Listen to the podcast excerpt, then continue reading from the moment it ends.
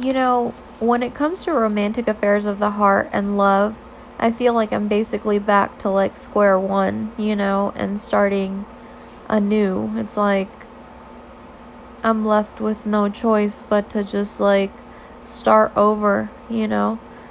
Um not that there's been that many fucking times, but time and time again it just seems like I fall for the wrong people who don't um wish to reciprocate my feelings, who just genuinely don't reciprocate uh my feelings, you know. And to be honest, there's nothing wrong with that, you know, to each their own, like nobody owes anybody shit. But to me, it's like I'm super duper glad that there's literally not even one person that I felt strongly towards that didn't find out about it, you know, in one way or another.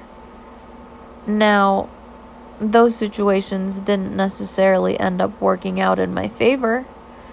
And many a time I felt stupid, you know, and I just looked like a fucking Dumbo, you know, wearing my heart on my sleeve. But I feel like I got so much relief and grew so much and developed so much courage and strength from expressing myself and unexpressed feelings and emotions that are left unsaid, you know, and um, not acted upon are the worst because they slowly eat, excuse me, they slowly eat away at you, you know.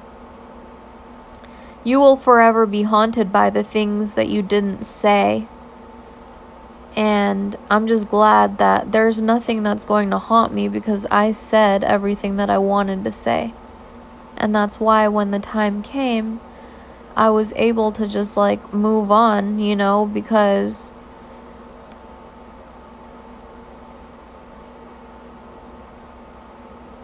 I was singing a song that only I could hear.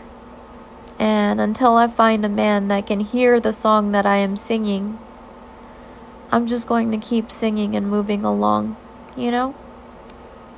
So, yeah.